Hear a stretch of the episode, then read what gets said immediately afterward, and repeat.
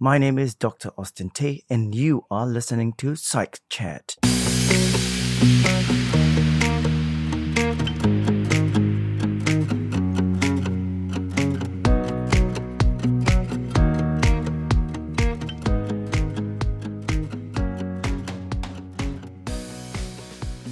Hi there, and welcome to episode 34 of Psych Chat. This is the last episode of the Productivity at Work series, and today I am going to be talking to you about how to deal with conflicts at work. Now, when it comes to conflict at work, some will try to avoid it at all costs, while others do not mind confronting it. Whether we like it or not, sometimes it is inevitable that we will have to be embroiled in conflicts at work.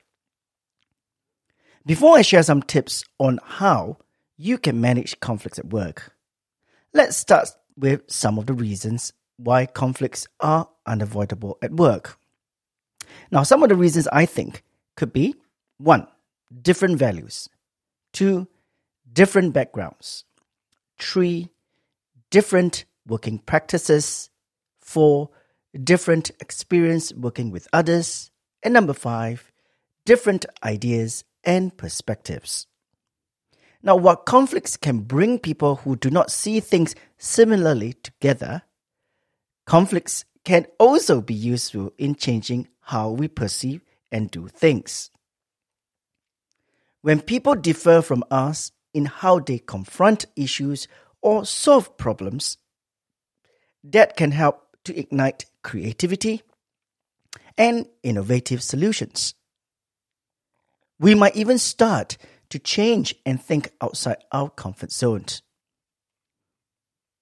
Now, let's look in depth a little bit on how conflicts can originate. So, what are the sources that cause conflicts? Number one, personal differences. For example, when our expectations, perceptions, values, and working style, and even beliefs differ from others, they can cause conflicts. In addition, as these differences are closely connected to our being, they are laced with emotions which might not be easily resolved. Now, have you ever encountered when a colleague who gets upset because the team does not accept their views or that they will raise their voice to win an argument. Such behavior can sometimes manifest itself as a more toxic form of conflict that can lead to office politics, which can be destructive. Thus, office politics must be swiftly dealt with to ensure that the workplace remains safe for everyone. Number two, conflicting interests. Workplace conflict is common when people realize that their objectives are different. For example, when salesperson want to provide a big discount to secure a sales deal, the legal department would prefer to stick with the pre-agreed discount. Number three, lack of information. When people do not have enough information, there's a high likelihood of misinterpretation and miscommunication. And all these are common causes that lead to conflicts. Number four, misalignment. People's goals and responsibilities do not align with their expectations or values. Now, while this type of conflict might not be easily identified, such conflict can lead to people feeling demotivated or leaving the organization. Number five, environmental stresses. These stresses can lead to conflict when there is a lack of resources and uncertainty. For example, living in a VUCA world or the organization is being restructured. Now, people respond to this type of conflict by adopting a fight or flight response. So, what then can we do? Is there a strategy that we can use to resolve conflict? To this point, I would like to introduce the interest based relational approach developed by Roger Fisher, William Ury, and Bruce Patton in their book Getting to Yes. Now, in that book, they share five core steps. Step number one set the scene. Now, this is where you establish your ground rules with the other person. Using the IBR approach, both parties are assertive, yet respectful, open, and cooperative. As mentioned earlier, when we have our perceptions and beliefs and are emotional, we are likely to try to shut the other party out. Thus, to resolve conflict, active listening is important. Now, as I shared in the first episode of this Productivity at Work series on the importance of effective communication, communication can indeed help to de escalate a conflict situation. To reduce the exacerbation of conflict, being clear and upfront will be beneficial. Step 2 Gather information. This step is about understanding your position and that of the other person.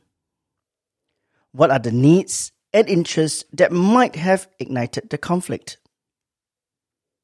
To ensure this step works, both parties must be open and honest in the discussion. Be prepared before getting into the discussion. Know your position and understand your motivations. Doing all these will help to clarify your needs and create self awareness about where you might be unreasonable or biased. Step 3 Agree on the problem. Now, it is not easy when two differing adults engage in a discussion to address conflicts. However, to resolve any conflict right, it is necessary for both parties to agree on what the problem is.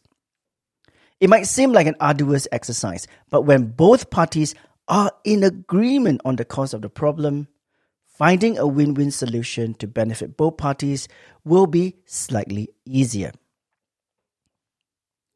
Step 4 Brainstorm possible solution. This step sees both parties work towards a solution that best serves their interests.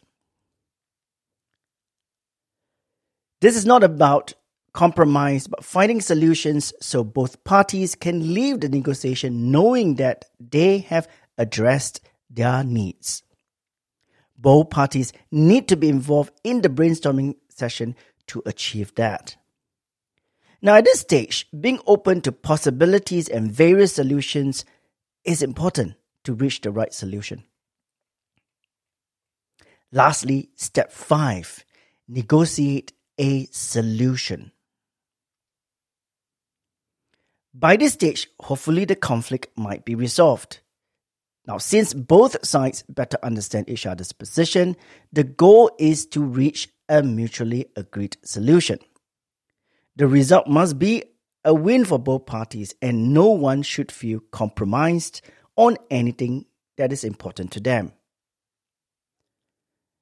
Now, when a resolution cannot be found in a conflict situation, some form of intervention must be involved. For example, someone in management can step in to facilitate the conflict to reach an amicable solution to prevent one party from bullying the other thus preventing workplace bullying. Conflict in the workplace can be destructive towards how people work in teams, which can impact team morale and productivity.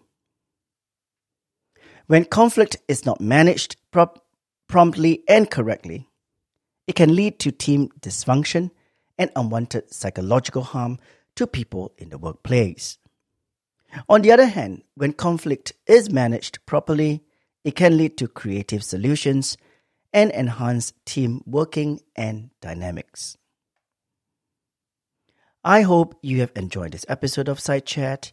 If you have any comments or suggestions, please send them to psychchat at omnisci.com or tweet them to psych underscore chat.